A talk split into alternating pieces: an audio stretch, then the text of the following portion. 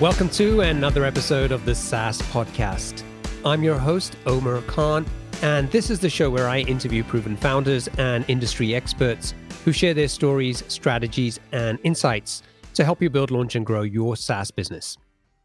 In this episode, I talk to Thibaud Clement, the co founder and CEO of Loomly, a SaaS platform that helps marketing teams to streamline their social media communication and improve how they collaborate.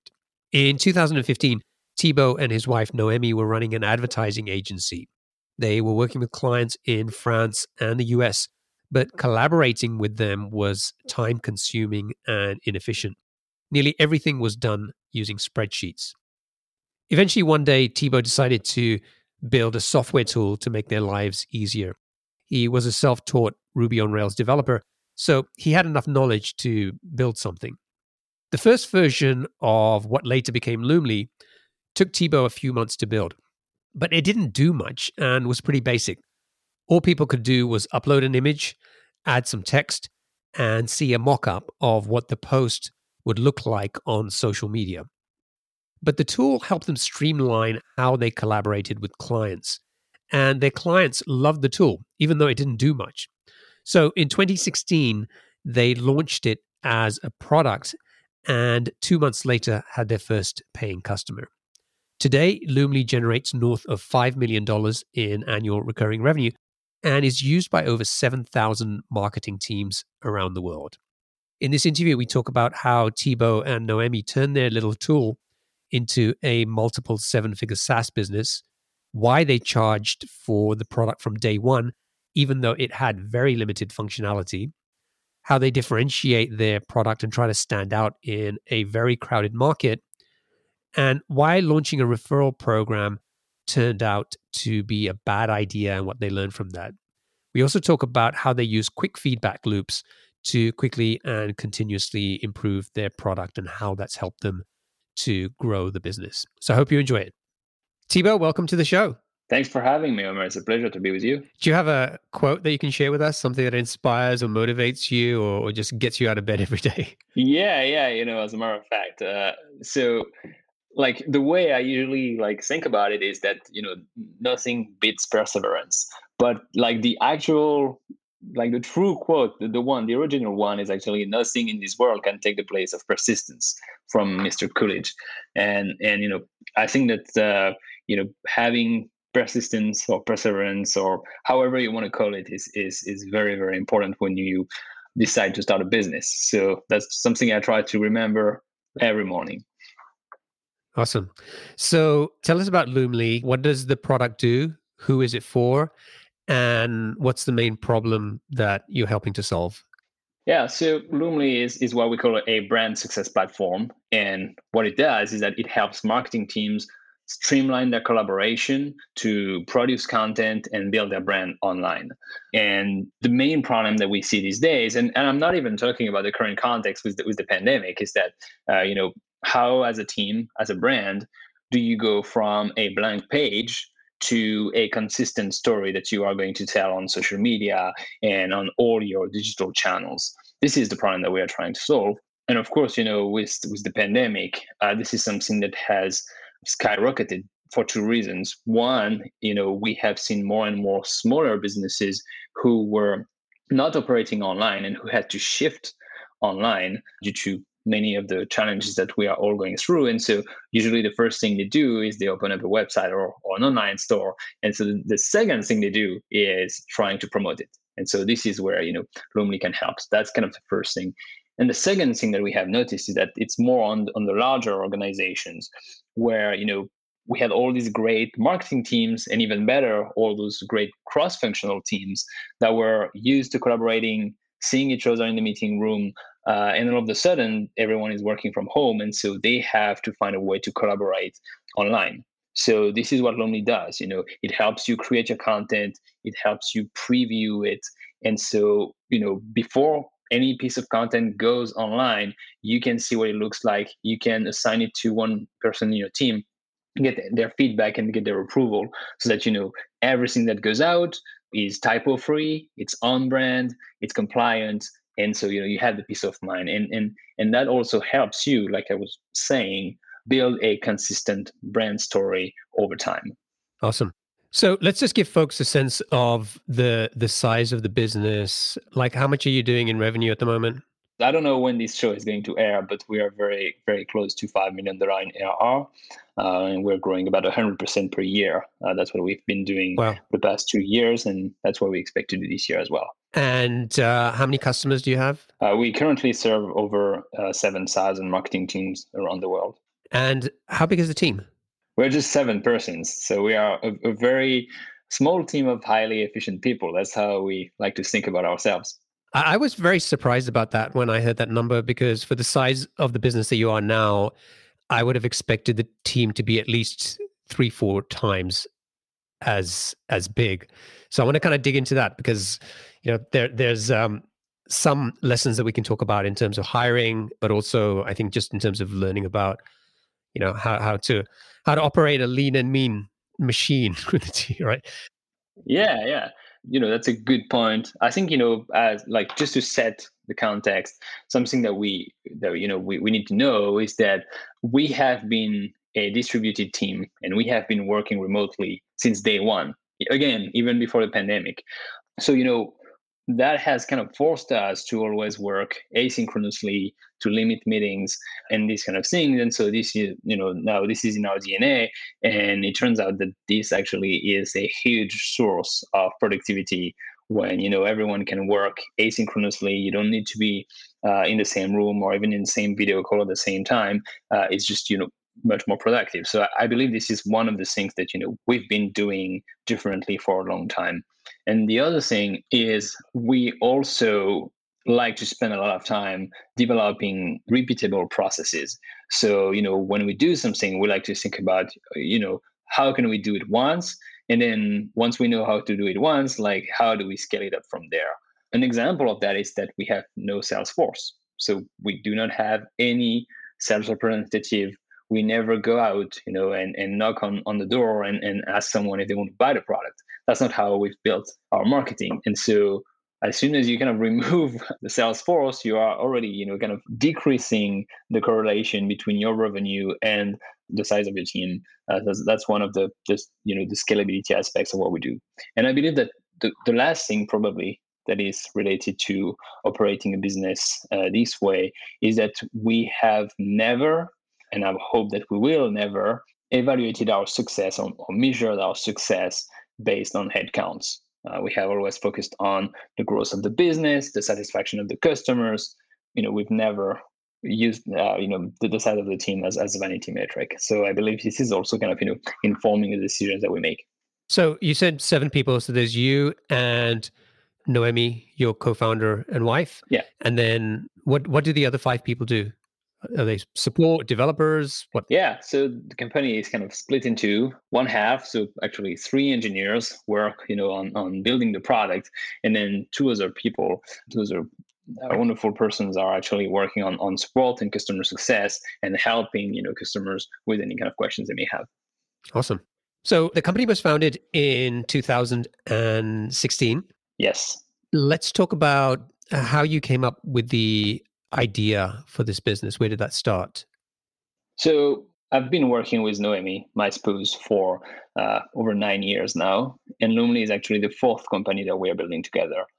So prior to building Loomly, we were actually managing an advertising agency, and we were operating both in France, where our largest client was L'Oreal. We were managing five brands for them online, and here in the US, and we were mainly working with startups, you know, looking for growth and how to scale and how to acquire more users. But there was one process that was common to all those customers, which was the collaboration that we were having with them. Everything was going through Excel spreadsheets, uh, what we call editorial calendars, where you know we were basically listing a series of posts to go on social media and blogs and in the media, and you know with the copy and the images, and we were asking for their approval and their feedback before we could actually execute on those pieces of content. And that was a nightmare. As you may imagine, you know, Excel or spreadsheets are great for numbers, for P&L, not so great for content and assets and, and collaboration.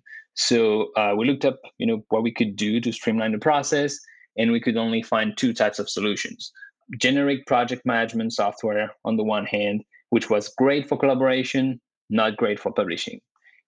And on the other hand, we were finding, you know, social media schedulers that were great for publishing, but not great for collaboration. So, you know, uh, we kind of took the matter in our own hands. I'm not an engineer. I just learned everything on my own. And that was actually back in 2015. And I built a prototype and we started using it with our product with our clients. Sorry. We did not tell them it was our own product because we wanted some honest feedback. And it turns out that they liked it uh, very much. I will always remember that one of our clients from the agency actually told us after trying the, product, he said, if we have to go back to Excel, you are fired. So we are like, okay, you know, maybe maybe there is something here. And then, like you said, early 2016, we opened up the platform in public beta, and from there, it just uh, you know got out of control, but uh, in the right direction. so, tell me about like just the at a high level, like the tech stack. What what did you use to build this sort of first version of the product, and and how long did it take you to put it together initially? So I use Ruby on Rails. You know, my first commit uh, was in uh, on August 15, 2015, and I had a prototype up and running by December that we started using with our clients uh, early January. So roughly, it was like how many? A couple of months. You know, I would say I would say yeah. like four, four or five months, and I was doing that. You know, on the side. So by day I was working in the agency. By night I was I was programming. So busy weeks. Were you already like coding and just as as a hobby or something, or or did you actually? Was that something new that you learned in terms of how to how to code with Ruby and learn, learn about Rails when you decided to build this this tool? I had been playing around with HTML and CSS and JavaScript for years, maybe five five years, something like that. And I had picked up Ruby on Rails in a different context, and I was kind of pretty amazed by this framework and how it helps you put together some MVPs in such an efficient way, all with the elegance of the Ruby language. So it was, it was pretty impressive. But to answer your question, uh, it was kind of you know uh, I learned on my own in a different context, and so then I kind of used uh, that knowledge to build the tool that I needed. And and that first version of the product, what did it do? because not I'm, much. Yeah, I'm sure there was like, you know, a, a thousand things you wanted it to do, but yeah. probably it just started with a very few, few small number of things. What was what was that? Very few things. Uh, nothing compared to today. When I started, when I built this first version, it was probably one of the bo- the most basic CRUD applications you can think about. What it was doing is it was allowing some users to upload you know text and images to the platform. And you know the platform would turn those into mockups of what the post would look like on social media.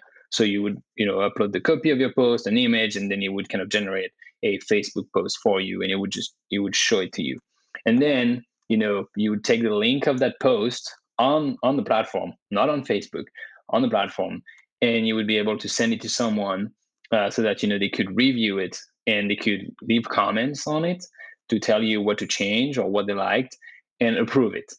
And that was it. That was the only thing the platform was doing because remember, like I mentioned, what we were trying to do was replace the spreadsheets. And so we didn't have any, you know, uh, asset management features like we have now. We didn't have any publishing features like we have now we didn't have any interactions management system where you can respond to comments and things like that. And we, of course, didn't have any kind of analytics features like, again, we have now. But, you know, once we opened up this platform in beta to some, you know, social media marketing professionals, the feedback was essentially, I've been looking for that for 10 years. I've tried 10 products and none are doing that. And so that's when we kind of realized that you know, even though it was basic, even though it was much more simple than everything else on the market, which was connections with APIs and, and tons of things we didn't even know how to do, like, you know, it was kind of addressing a pain point. Yeah, I think that's that's really interesting. Many founders go into a market, they see existing products and sort of mentally set a very high bar on what they have to launch with. And that kind of creates a lot of unnecessary pressure and stress. And also, you sort of force yourself when you think like that to have, you know, like one, two year sort of development roadmap before you can get something done. There's almost this reluctance in terms of if my product doesn't do enough, people aren't going to take it seriously. But I think this is a really good example that if you figure out that one thing, and it doesn't have to be, you know, some life changing thing that people haven't seen before, but it just takes a pain away and makes people's lives just that little bit easier, that's such a beautiful place to start. It's it's it's so funny that you say that because a couple of hours ago I just saw a tweet from one of our investors. So like I, I mentioned to you, I'm I'm French. And so this investor is French as well. And he was he, he invests in a lot of startups. And he was basically, you know, kind of saying that, you know, kind of the, the main I would say downside of French engineered products is that they have so many features because French engineers are so brilliant and they can basically build anything. So the French engineered products have so many features that at the end of the day you don't even know what they're doing. And so it's it's exactly what you say, you know. And so in that case, you know, uh, the constraint having I would say you know some I would say basic engineering skills kind of you know drove us to focus on what we could achieve and actually solving the problem that we had. When you put this beta out there and started letting other people use it did you charge for the product? Did you let them use it for free? What was the approach that you took to get this out there in front of people and, and sort of validate it? We charge for the product not much uh, it was starting at twelve dollars per month. That was like four or five years ago, and there was like a two months free trial. Our goal was uh, to see one if people were interested in using the product, and two if they were interested in paying for the product. Uh, we figured that if we made it free, maybe you know we would be having an answer to the first question, but for sure not to the second question. So from the start, we decided to make it a paying platform because it was kind of part of the customer development effort. How did you find those initial beta users? Were these people that you knew, or or did you? How did you get the word out? Well, you know, we kind of uh, come from that industry, right? We come from the industry of digital marketing professionals, social media marketing professionals. And so uh, we were in all those groups and we had all those friends who all kind of knew, you know, mainly Noemi because she's the one doing this uh, this networking part. So she started uh, sharing it with the communities that she was a part of, and that's how we started getting uh, a lot of feedback. Uh, because again, we know and we knew these persons were exactly in the target audience. Okay, so you've got the these beta users. You you start to collect some feedback. How long did it take you to get to the point where you felt like this is a business. This is not just a side project. So we got the, you know, we opened up in February 2016. We got the first paying customers two months later because there was a two month free trial. So it was actually, you know, it was kind of the the the like the, the smallest amount of time we could hope to get a paying customer. And then, you know, the feedback, although again the product was very simple and not the sexiest platform you may have seen, feedback was very you know kept coming interest kept coming. And then about that time which what is it kind of interesting is that you know we had some entrepreneurs like much more seasoned than we are. Uh, some entrepreneurs who you know you know that we knew and they were kind of asking what we were working on. And so we mentioned it to them and so we showed it to them. And then you know they were like yeah you should raise money and like we can help. And and then we were like okay. So it seems like there's a lot of demand for for the product uh, it looks like you know we have people who are interested in, in, in helping us to put you know some resources behind the product so we kind of you know put two and two together and then that's when we decided you know yes let's let's let's do it because if we have identified a pain point in an audience and now we have the resources to serve that audience and solve their, their pain point, then you know, uh, if you're an entrepreneur, like you cannot say no to that. Did you keep the um, agency running? Was were you splitting your time between the two businesses? I stopped working on the agency around September of 2016. So that was about a year after I wrote the first line of code. Uh, that gives you an idea. Uh, Noemi kind of kept managing many aspects of it. I, I, was kind of supporting her, but you know, we kind of had split the responsibilities, and then you know, she uh, kind of joined me full time uh, the following year. So that's kind of how it happened. So, using your network and the people you know, and and getting people to try the product, it's not a lot of money, twelve dollars a month, a very generous trial of two months. Yeah, but we also know that when you're targeting marketers, that market is is filled like it's it's almost overwhelming when you look at like tools that marketers can use. So how did you figure out what your niche was, how to stand out in that market and to sort of get attention uh, people's attention? was that a difficult thing to do or just by leading with this one problem you were finding that that was an easy way for people to get it and start you know have some interest and start using the product well i think there are a couple of um, you know of things you know that kind of helped us and, and played in our favor. The first thing is that like you say there are many many many tools targeting marketers. But the way we think about it and the way it turned out to be is that usually if there is competition uh, you know if there is supply it's because there is a market. It's because there is demand. And so in our specific case on the social media marketing segment it turns out that there had been and there still have many you know other players most of them that have been here for a longer period of time than, than, than we have. And they actually they are much bigger than we are between 100 and a 1000 times bigger than we are. And you know so they are doing many things and they may not be able to kind of you know respond with the same speed as we do to the customer requests and so the reason why and the way it has played in our favor is because those other players have kind of evangelized, they have helped the market get used to using tools. So when we arrived on the market, we didn't have to convince people that they needed a tool. They already knew they needed a tool. And because satisfaction was not as high as it could be on the market, uh, many people were looking for other solutions. And on top of that, because the pain point that we had identified was not yet kind of satisfied and and and, and covered it kind of you know helped us a lot because all of a sudden we're not like just you know like you know like a small startup going after like a market that is undefined and where you have to convince everyone to change the way they work.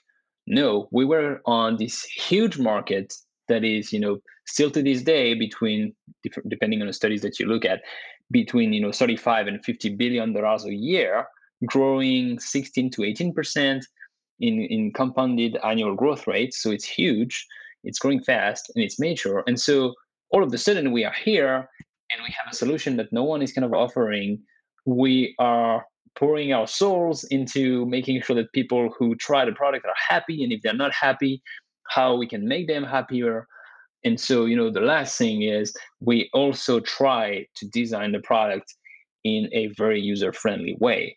And not because we're great designers. I'm not a designer. I built the first UX. And if you still look at how it looks, it's still the same layout. It's just, it's nicer, but it's the same layout. And the reason why it was user friendly is because we were the first users of the product. And so that, you know, triggered a lot of comments from users saying, yes, that's simple. That makes sense. That's how it should work.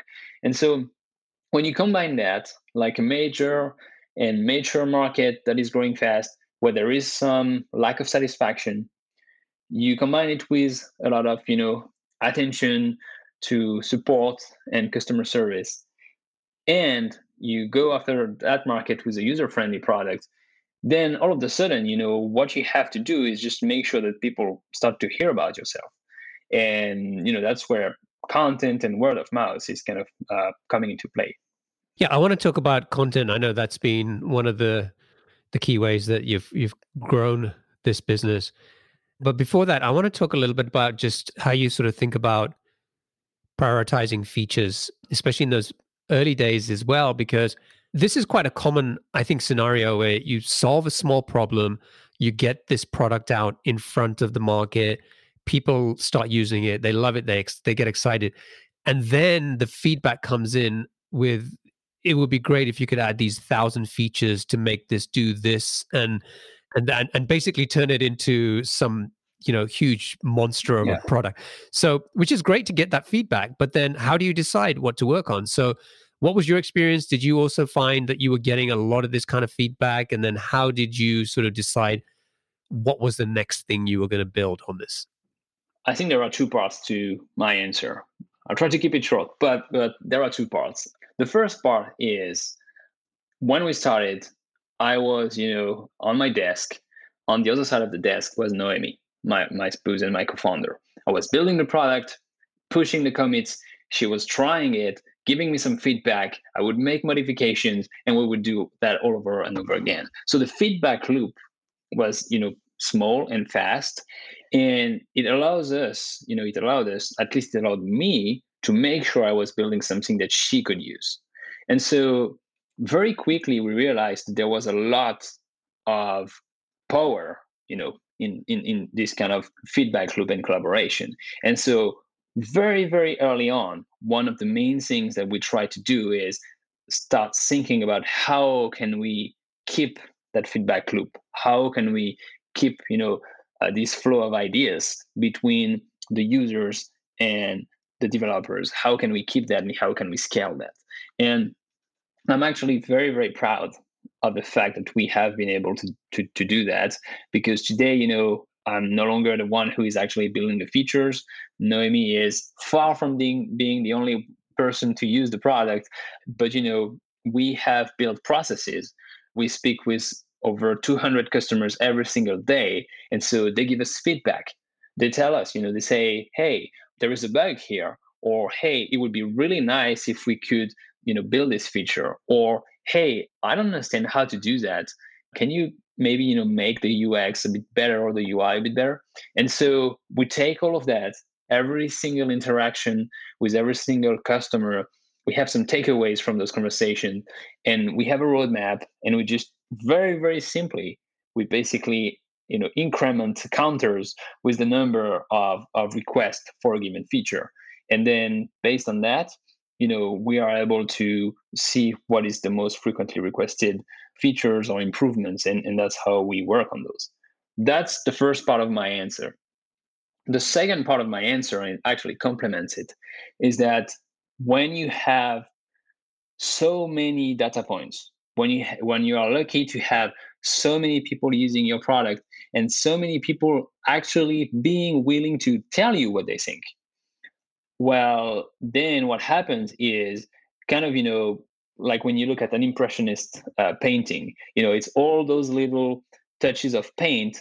So when you look at them individually you're like i don't understand what it is but if you take a step back you see the full picture. It's exactly the same thing with that. Once you get 200 pieces of feedback per day then you know you take a step back you look at the roadmap and you're like okay this is where we're going and like the big picture like the big vision where you know you you see your product going becomes crystal clear. And from there once you have that big picture then you know you can decide which items of the roadmap you know make more sense and contribute more to the actual big picture. So these two things really work hand in hand you know at the macro and micro level. Yeah i think that's a great way to think about it. And and in many ways it's like you're not just taking feature requests, you're enabling your customers to basically co develop the vision of the product with you. Absolutely. Yes. The vision, the features, everything. And, and actually, you know, if you go to our blog and you go to the Loomly News section where we introduce new features, you will see that in every single feature announcement at the bottom of the post, there is like a big thank you note to all the users who actually uh, contributed to this feature and said, you know, kind of told us that that was needed. And so, nice. yes, it's just you know it's just extremely necessary. It's extremely helpful, and you know I, I actually like to say that I'm I'm far from being a visionary. I'm just someone who listens and just I just try to to deliver on what I'm being asked. So it's it's purely execution. So let's talk about content and how you've used that to to grow the business. Maybe just start by telling us like how how has your content marketing strategy contributed to the growth of the business? How significant has that been? Again, we come from, you know, a digital marketing and advertising background. So producing content, you know, driving growth online is, is something we we had been doing for a couple of years, even before starting Loomly. And so, you know, content, what what amazes me is, you know, how content is is growing with the business even when the, the, the business is growing extremely fast. We are growing about 100% per year. That's a lot. And so we see that you know content is is is growing along that pace even when we keep adding new channels to the mix uh, you know we keep you know if we do pr if we do uh, adwords if we do other things like what is amazing is how content keeps you know maintaining its share if not increasing in the mix uh, while we are growing. And so I think this is, you know, very impressive because when you are growing at that rate, it's very probable that your, you know, your mix is going to evolve because maybe some channels are going to kind of, you know, plateau and you're going to have to complement them with other channels. That has not been the case with content, and I think it's very interesting. So when you say that content has been growing, are you talking about the amount of organic search traffic you're getting through content, the volume of content that you're creating, or both? The volume of business that is driven by content. Got it. And is that mostly coming through organic search? On the content side, yes. Uh, you know, yeah. Yeah. So if you're sort of building a content strategy and you you want to reach marketers, you kind of have a few problems in the way, right? Like you know, like these companies like HubSpot who actually do a really good job and and spend yeah. a lot of you know money and, and and kind of resources in creating this content and no matter what you're looking for marketing related hubspot will show up you know somewhere high up on the results page so that obviously is is going to be a challenge in terms of how do you create content which is competitive which ranks well which stands out and so on. What did you do to to sort of make that happen to get attention and, and to make this content be as effective as possible for you? Okay yeah the answer is probably going to be very boring so i'm, I'm sorry but but um so the first thing is you know we, we just discussed like the vision and understanding you know where you're going and so once you know that you understand what are the main high level pain points of your audience. For us, it's one, how to build a brand, two, how to collaborate as a marketing team. That's basically what we do because that's what our customers need. Once you know that, it's you know it's pretty easy to have a different take on you know all the marketing topics because you know we're not necessarily saying hey how to like you know hack algorithms to like earn followers. That's that's not something we do. We just never do that because we are all about helping our customers create quality content, building their brand, telling their story. And so it allows us to have a very unique angle on the topic that people are searching. And so this is very important because it kind of sends you to one uh like you know it, it kind of leads you sorry to kind of the main things that SEO is about now, especially more in 2021 than, than before, which is intent. You know, it's people are like it's very rare these days that people are looking for actual keywords. You know, sometimes they do, but what they are looking for is answers to their questions. And so once once you have your vision, you know what people are struggling with, and you know how to explain things through that perspective, then you know you have chances of surfacing in search engines in a very different way. So that's number one. Uh, and it kind of helps us to not go head to head with HubSpot, for instance.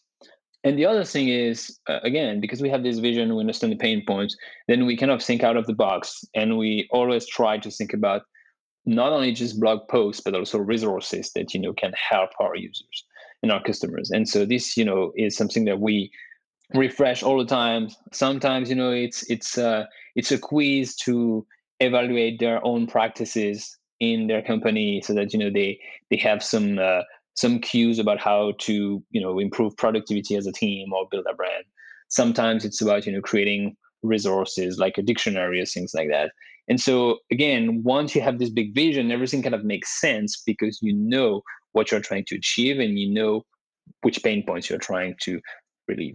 How, how frequently were you were you creating content? Was it like you know something once a week every day? Like what was that sort of frequency? And then were you doing anything in terms of like you know trying to do link building or or you know or was it just a matter of publishing it and and just you know promoting it through social media channels and whatever so what was the general kind of approach you took there yeah, we we publish consistently so that you know our users and audience kind of knows what to expect. Uh, we distribute it through our channels, social media, of course, our newsletter as well.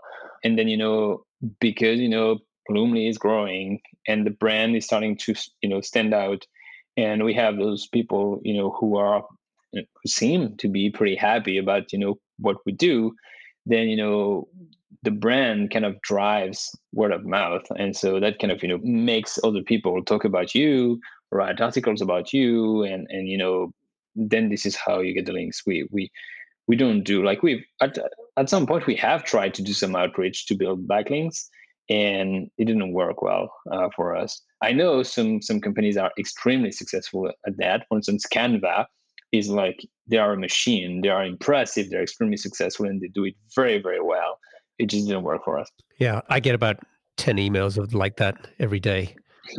yeah, that's why we don't do it. yeah, it's after a while you just kind of just you just numb out. You yeah. don't pay attention to it. I, I, don't want you to hear about Loomly that way. You know, I don't. I don't. You know, I don't want you to. You know, because then down the road, if you if you come to our website and you're like, oh yeah, there was a guy who kind of reached out to me like in my inbox. He he did some call outreach.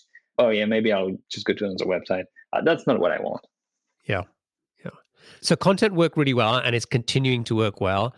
And we we talked about how building the product in the right way and and and and being really deliberate and thoughtful about how you collect feedback from your customers and then use that to guide the, the development short-term and long-term development one of the things that you and I were talking about before we started recording was like referral programs. And I, I hear this a lot with uh, a lot of early stage founders who are like very keen to start a referral program as soon as possible because they feel it's a great way to to sort of you know get get early traction. But that didn't work for you right? So what what happened with what was your experience? Yeah so you know when when you are in the SaaS SaaS you know environment there is always something that that comes and and I wouldn't say that haunts you, but something that you know you have to play by, and it's the famous LTV over CAC ratio. Or although you know I don't really agree with that, and I, I explain in a very lengthy article on Medium why you know you have to to look at this in a very particular light for it to make sense. But anyway, so you know that uh, you know you you basically have to keep your um, your cost of acquisition to one third of, of how much uh, a customer is going to to to generate for you in terms of revenue. You know that. So then you start looking at you know your different channels and you're like, oh yeah, I'm spending a lot of money on them. I don't really know how how much you know revenue they're generating. And then you know someone you know is going to talk to you about a referral program. Maybe it's a cool growth hacking blog article. Maybe it's one of your investors. Maybe it's a, a fellow CEO who is telling you, yeah, this is great. And so you're like, oh, yeah, that makes sense. I'm going to pay my users who already know the product and i'm going to you know give them a cut of the revenue they generate so that you know i pay per action per conversion so that you know i don't waste my money and that's uh, that's great. And you know like we like we say usually in advertising uh, half of the money is wasted but we don't we don't know which half so that's kind of the, the problem so you know so you're like yeah the, like the referral program is a great idea so we start we implement it we, we design it the best we can we have landing pages for um, each referral person and then it turned out you know after like a couple of years uh, doing it looking into it it turned out that it was not incentivizing the right audience. So basically, we were having more and more people who were just doing it for the money. And so when you do it for the money, then it actually doesn't work really well because it, it's just, you know, we are one of those products that they promote, um, you know, maybe next to some other products that, that, you know, they're just doing that for the, for the money. And that's fine. I respect that. Absolutely. But for us, it was kind of driving some unqualified leads and it was not working. But that's not even the, the most interesting part. The most interesting part is that the truly ambassadors, the truly qualified users who were Loomly users who were loving Loomly, they were doing it for free. They saw the the ambassador program, the referral program. It was front and center on the dashboard. They didn't care about it. And so so we kind of realized okay so we are paying people who drive bad traffic not really paying but they're still driving bad traffic so it kind of hurts the metrics and people who could drive good traffic they don't want to do it. So you know it just doesn't work for us and so we kind of discontinued it uh, last year. It was interesting it was just not a great fit for us. So is is word of mouth still something that that's that's working? So you you have people they become fans they love the product and then they're just telling other people about it and and that's another source of of free referrals. Yeah that's that's a good thing and it's still happening a lot. And and you know another thing is we are a collaborative platform. So by nature when you sign up and you want to work with your team you're going to invite your team. And so what we see a lot is you know sometimes someone is going to start using loomly for their job and then you know they have a side project. And so, you know, they will be able to use the same Loomly account for both because in Loomly you can segment content by project or brand or whatever. We, we have a system of calendars, each calendar being the equivalent of a spreadsheet, which I was mentioning earlier. So you can, you know, you can be invited to to use Loomly at work, and then you have a podcast that you, that you are, you know, developing, or you have like an e-commerce brand that you're building well, you can still use Loomly. And that's also, you know, this kind of cross contamination, I would say.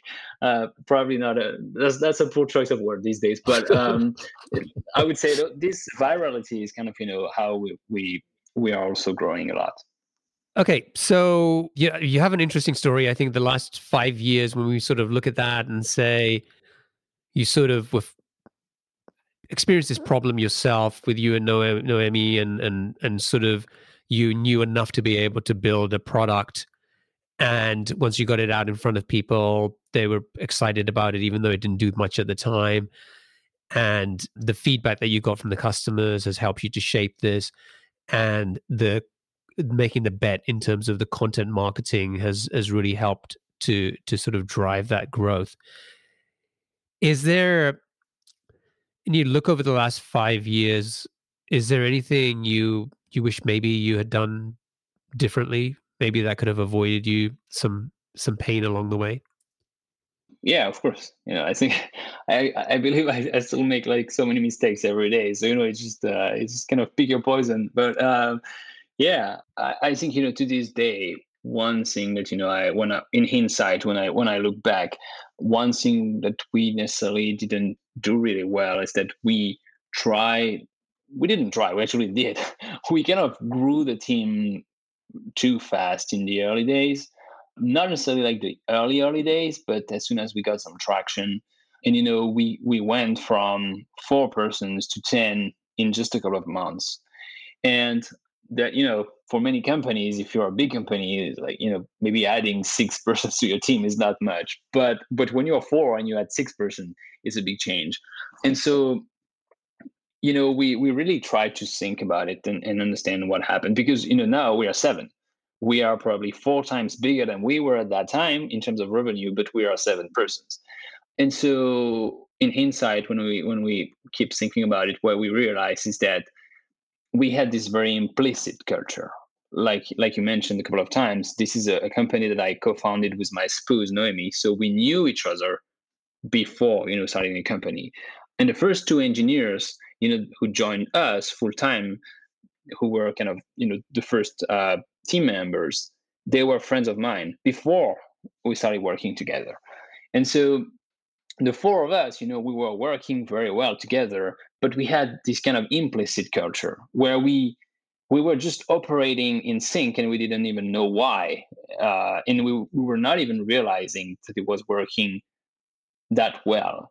So then, you know, we started hiring more people and we had like our very first hire was extremely successful because this person is still with us. So we kind of, you know, I, I don't want to say that we let our guard down, but we kind of thought that was standard. And so then we, you know, we kept hiring more more team members, and then that's when we realized that, you know, we had to make our expectations very clear. We had to have some processes in place to explain what we were expecting and how things were working because maybe people who were just joining us and people that we didn't know before and who didn't know us before could not guess what we wanted. And where this becomes interesting is that you know it's good to have a cultural deck and it's good to to say here is you know here are our values and here is you know how we work but you know if you don't understand if you're not even aware of what the fundamentals of your culture are then you're not going to be able to scale because or you're going to change your culture and maybe that's how you're going to hit a wall. I don't know. That's how we see it now uh, inside is that one of the reasons that you're you're still a fairly small team? Has there been some reluctance to to start to grow again I don't think it's a reluctance because we actually have four positions open. so we are, you know, we are we are hiring. We have a lot of work to do. We have great projects it's just you know for a while we just didn't see the need and so like i you know we don't see ourselves as we don't measure our success by our headcounts. so we don't want to just hire to look bigger we want to hire when we need you know talent uh, and these days that's that's where we are uh, so I, I, would say it's just more pragmatic we, we we don't we don't feel like we've been burned we just feel like you know we just need to think a bit more about it all right, uh, it's time to wrap up. So let's get on to the lightning round. I'm going to ask you seven quick fire questions. Just try to answer them as quickly as you can. Sure. All right. Are you ready? Yes, sir. Okay. What's the best piece of business advice you've ever received? Listen to your customers.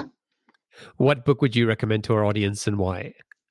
How to win friends and influence people because it's just it, it's just teaching you empathy.